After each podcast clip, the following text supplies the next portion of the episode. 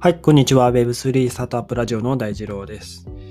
最近ね、あの、部屋を変えながら録音を撮っているんですけれども、このブルーゲイティで、えっと、僕の声をこう、音量を調節できるんですが、割とね、あの、高め、高めというか、声が大きく入るように設定してるんですが、Spotify で聞くと、あんまり音の大きさが変わりないなっていう気がしていて、皆さんの環境がどうかわからないんですが、割とね、音量、あの、10あるうちの8ぐらいで、まあまあ、8か9ぐらいでまあいい感じに聞こえるかなっていうところなんですよね。なので、これの音量をもっと上げる、その iPhone とかで音量を上げるときに、まあ5、そのゲージがあるじゃないですか。あの、音量上げるとゲージがこう上に上がっていくと思うんですけど、その5から6ぐらいでちょうどいいあの声の大きさ。あの、要は8ぐらい上げると電車の中でもこうガタンゴト揺れてる音でもちゃんとこうクリアに聞こえるような配信を目指したいなと思っているんですが、ちょっとこれはね、試行錯誤しながらやっていきたいと思いますので、どうぞお付き合いいただけると、えー、幸いです。はい。今日はね、あの NFT の話なんですが、まあ、どうすれば NFT は普及するのかっていう、まあ、割と答えのない話をしていこうかなと思っています。で、まあ僕としてはね、えー、結論は、あのまあ、デジタルファッションとして、えー、浸透していく必要があるっていうところと、あとはメタバースですね。これが普及する。この2つが割と重要かなって思ってるんですよね。で、僕は、えっと、2022年の、いつだったっけな。最初に買ったのが、年明けとか2022年の1月とかそれぐらいだと思うんですよね。あ、もうちょっと前かな。それの3ヶ月前とかが2021年の10月とかそれぐらいに買ったと思うんですよね。で、その後に、ちゃんと今のその僕のプロフィールにしているディバインアナーキーっていうあの NFT ですね。これが割とその時高かったんですよね。7、8万ぐらいはした記憶があるんですけど、はい、ちゃんとイーサーを買って、送金して、まあ、ドキドキしながら買ったと。あのこれぐらい高額な NFT 買ったのは初めてだったので、割とね、あの緊張しながら買ったのを覚えています。はい。で、それからあのしばらくこれを使っているんですけども、まあ、新しいのもね、OpenC でいろいろ探しながら、こう、欲しいなってこう買ったからこそ他の NFT がこう気になるっていう状態に今あるんですがまあそもそも買ったことないとうんまあなんて言うんでしょうね。あの、欲しい、その興味とか、あの、魅力っていうのも、まあ、あの、伝えようがないというか、伝えてもなかなかね、伝わりづらい。うん、なんていうか、その、興味のない人に、このカードめっちゃレアなんだぜっていう遊戯王カードを、こう、ね、自慢してるような感じに聞こえるんですよね。その、遊戯王カードを持っていったとして、実際に実用的に何がどうメリットがあるのって言われると、まあ、カードバトルできるし、ぐらいですよね。その、遊戯王カード持ってる人同士で、まあ、対戦するっていう、まあ、そのコミュニティでは価値を持ってるんだけども、そのコミュニティ以外では、まあ、価値がほぼないに等しいというか、まあ、価値を見出せないっていう、えー、状況にある。まあ、ここが結構、まあも、ここも結構問題かなって思ってますね。はい。で、今のところその NFT を買うそのハードルも高いですよね。えっと、まあ、イーサを販売所で買って、それを MetaMask に送金して、 MetaMask を、えー、 OpenSea に接続して購入するっていう、まあ、この1年の中でですね、まあ、慣れてしまえば本当にあの3分から5分ぐらいでできちゃうんですよね。そのビットフライヤーとかコインチェックに日本円入金して、イーサを買って送金して、えー OpenSea で買うっていうね。はい。これぐらいは、まあ割と慣れれば3分ぐらいでできるようになりますし、いちいちそのウォレットアドレスを、あの、送り先の MetaMask のウォレットアドレスをコピーしなく、コピーペーストしなくても、各取引所で、まあ送るアドレスを、あの、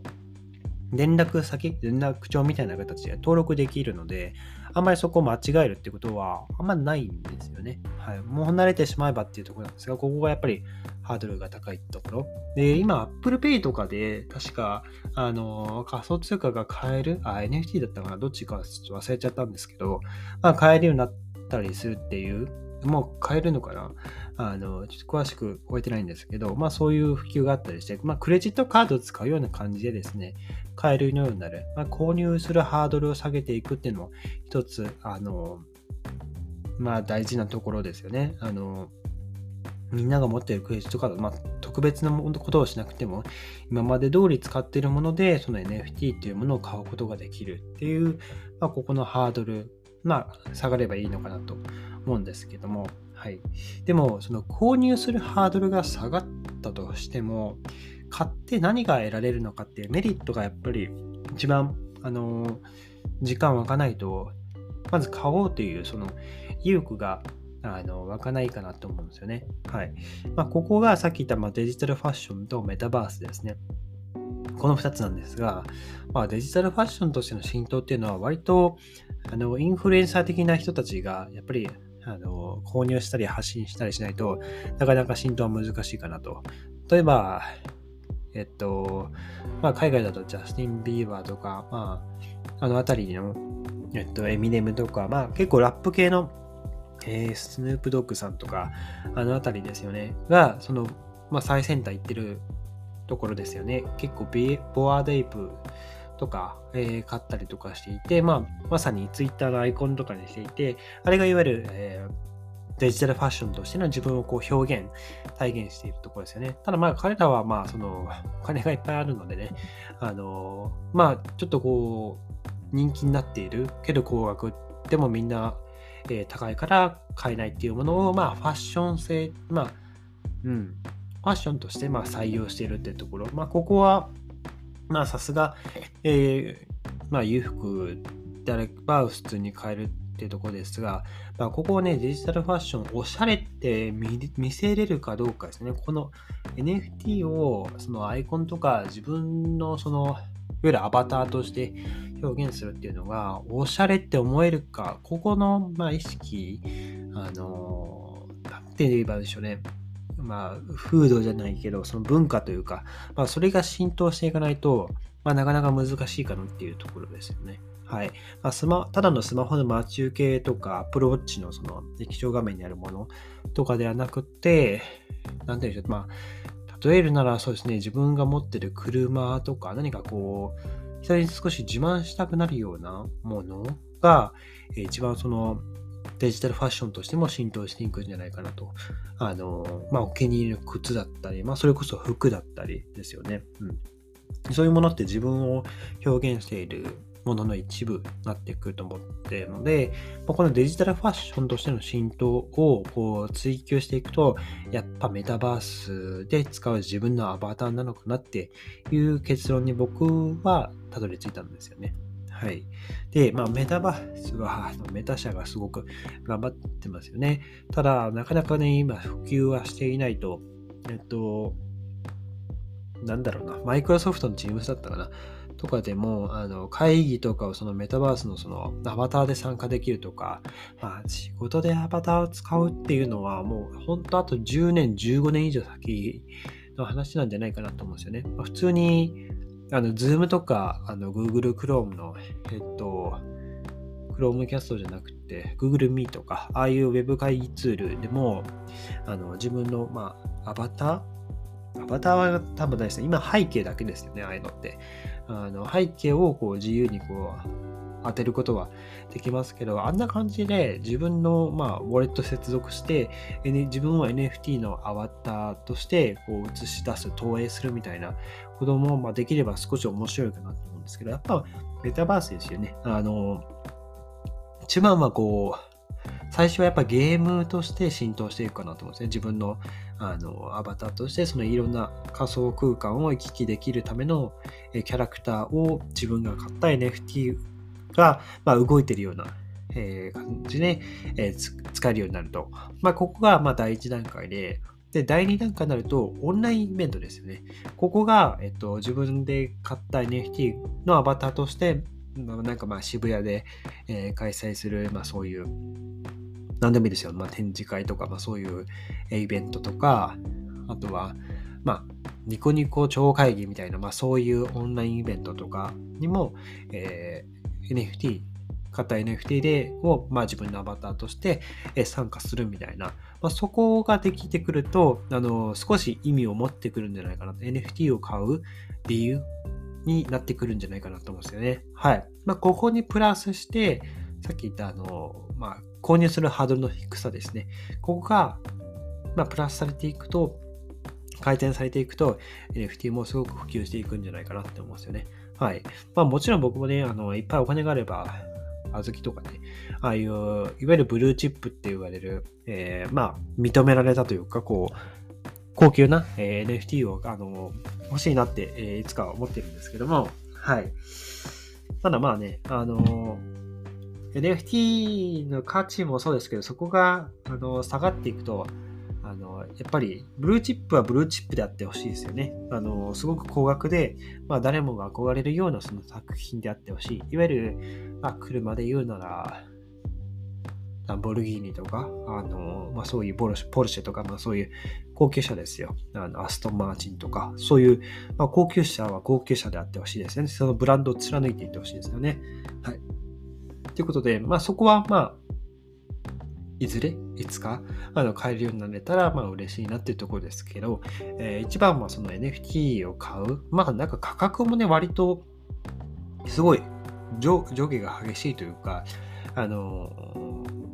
まあ、池原さんがやってるクリプト忍者とか、クリプト忍者パートナーズとかは、その NFT を楽しんでもらう、その日本の市場にこう普及させるために、まあ、あえて超低価格で、確か300円とか、えー、あれぐらいで差しをあの、ミントしてたと思うんですけど、はい。まあ、それぐらいのあの手軽に買えるような NFT をあどんどんどんどん作っていく。ただ、あの、まあ、デザインもこう、しっかりしないと、なかなかそこはね、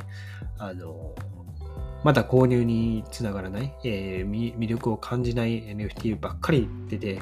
残っても仕方ないので、まあ、そこのクオリティは担保しつつ、まあ、えー、NFT、ま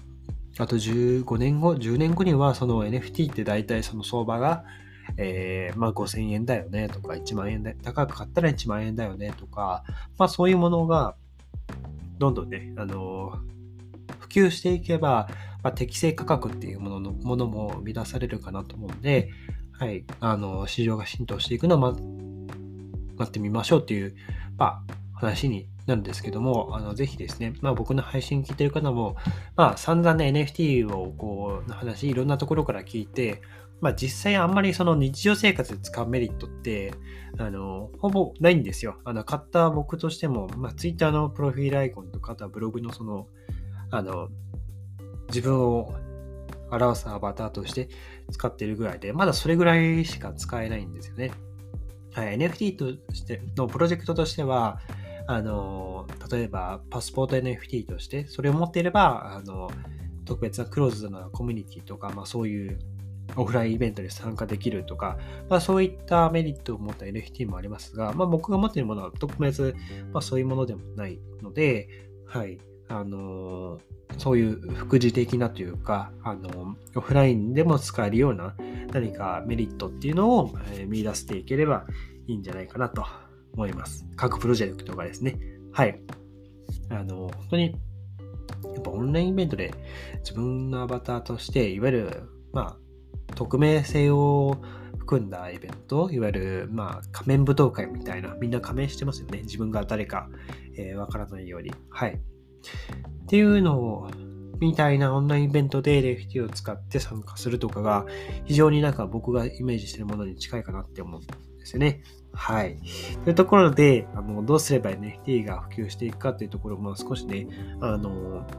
まあ、淡々と話してみました。まあ、答えは出るものではないんですが、皆さんもね、あの、まだ買ったことある人は、まだあの考えていただければと思いますけど、えー、買ったことない方に関してもですね、あの、ぜひ、まあ、定期的に、ま、こういう話もしていくので、えー、自分のお気に入りのものをオープンシーで、えー、まあ、さーっと、へえ、こんなものがあるんだっていうぐらいでですね、あの少しずつ興味を持っていただければいいんじゃないかなと思います。はい。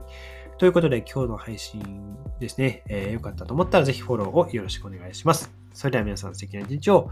お過ごしください。また明日お会いしましょう。